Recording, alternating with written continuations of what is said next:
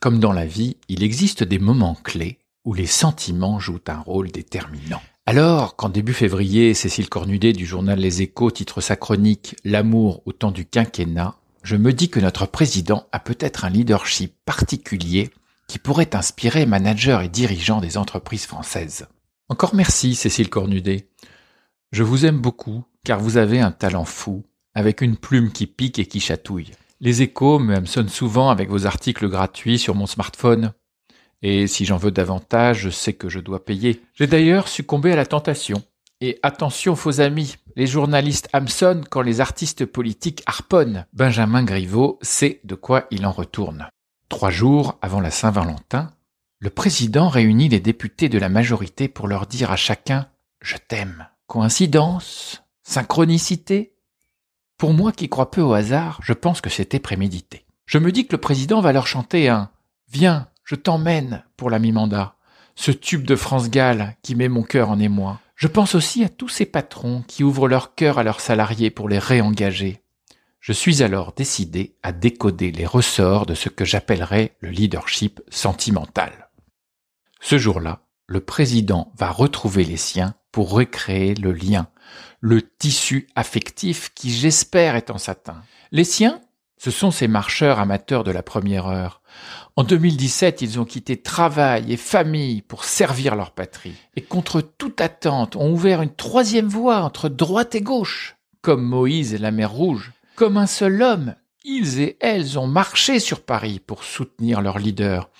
Il leur a ouvert les portes de l'Assemblée en échange de leur fidélité, avec en prime son amour. Et une écharpe bleu-blanc-rouge. Cécile, je vous le dis par ce billet. Encore merci de mettre à l'honneur l'amour dans votre journal qui n'y fait pas assez souvent écho. D'ailleurs, vous avez du pif dans ce paf trop sérieux, car nous sommes entrés dans l'ultramodernité. C'est, dixit le site Xulus, la volonté d'en finir avec la rationalité froide, mécanique et glaciale de la modernité, mais aussi avec l'individualisme stérile de la postmodernité.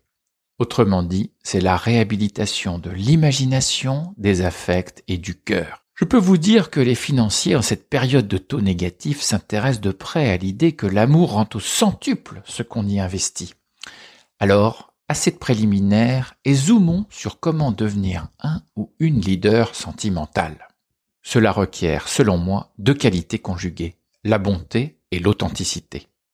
La bonté n'est pas donnée à tous. Par exemple, et malgré tous leurs efforts, Poutine, Trump, Erdogan, Johnson ne sont pas si éprouis de bonté que cela. Mon critère, certes peu scientifique, pour évaluer la bonté d'un leader est simple. Fait-il sourire ou fait-il peur au bébé? Ou en tant que parent, leur confierais-je mes enfants? Eh bien non, pas à ces quatre-là. Mais pourquoi pas chez Emmanuel et Brigitte? En plus, le candidat Macron avait réussi le bottle flip sur Snapchat, me dit mon cadet. La bonté en entreprise existe plus qu'on ne le croit. Cela consiste à aimer jusqu'à l'impossible ses collègues, clients, fournisseurs, sans forcément être aimé en retour. C'est apprécier le plus égoïste, radin, mesquin, pour ce qu'il peut devenir plus que pour ce qu'il est. C'est être un peu comme la semeuse sur nos vieilles pièces de un franc. Je sème ma bonté à tout vent, en sachant qu'un jour le sort me répondra présent. L'authenticité est plus exigeante que la bonté. Devenir authentique est risqué. Souvenons-nous de Jean de Florette qui était venu de la ville cultiver de l'authentique. Il en est mort de son entêtement à croire que l'honnêteté l'emporterait sur la cupidité. Certes, il est mort grand quand ses fossoyeurs ont vécu petitement, avec pourtant beaucoup d'argent. Devenir authentique ne s'apprend pas en réussissant à l'école, mais en se risquant à échouer. Et d'ailleurs, un échec n'est jamais fatal, car on reste très vivant après un échec cuisant. C'est en disant je t'aime à l'être désiré et tomber à côté, c'est en tentant sa chance même quand on en a si peu, c'est en se sentant loser plutôt que crooner, misfit plutôt que Brad Pitt qu'on devient authentique. Quand on a été authentique, il n'y a pas ces regrets qu'on porte comme des boulets. Les noms, les no-go ne sont pas destructeurs. Il n'y a pas eu rencontre. Voilà tout. La bonne nouvelle, c'est que notre président Macron a déjà échoué et donc a pu développer son authenticité. Je sais par Wikipédia qu'il a échoué par deux fois à Normal Sup, une sorte de double effet qui se coule, mais à l'envers. Deux échecs valent mieux qu'un, disent les anciens. C'est un signe de persévérance, de ténacité, d'espoir dans sa destinée. J'imagine qu'à chaque fois, le futur président a maudit le sort et s'est demandé si Brigitte l'aimerait encore. Il a dû lire, avant même que Charles Pépin ne l'écrive, les vertus de l'échec et s'est dit, si je ne peux pas être normalien, alors je serai président. Pas un président normal, bien sûr, car la formule était déjà préemptée.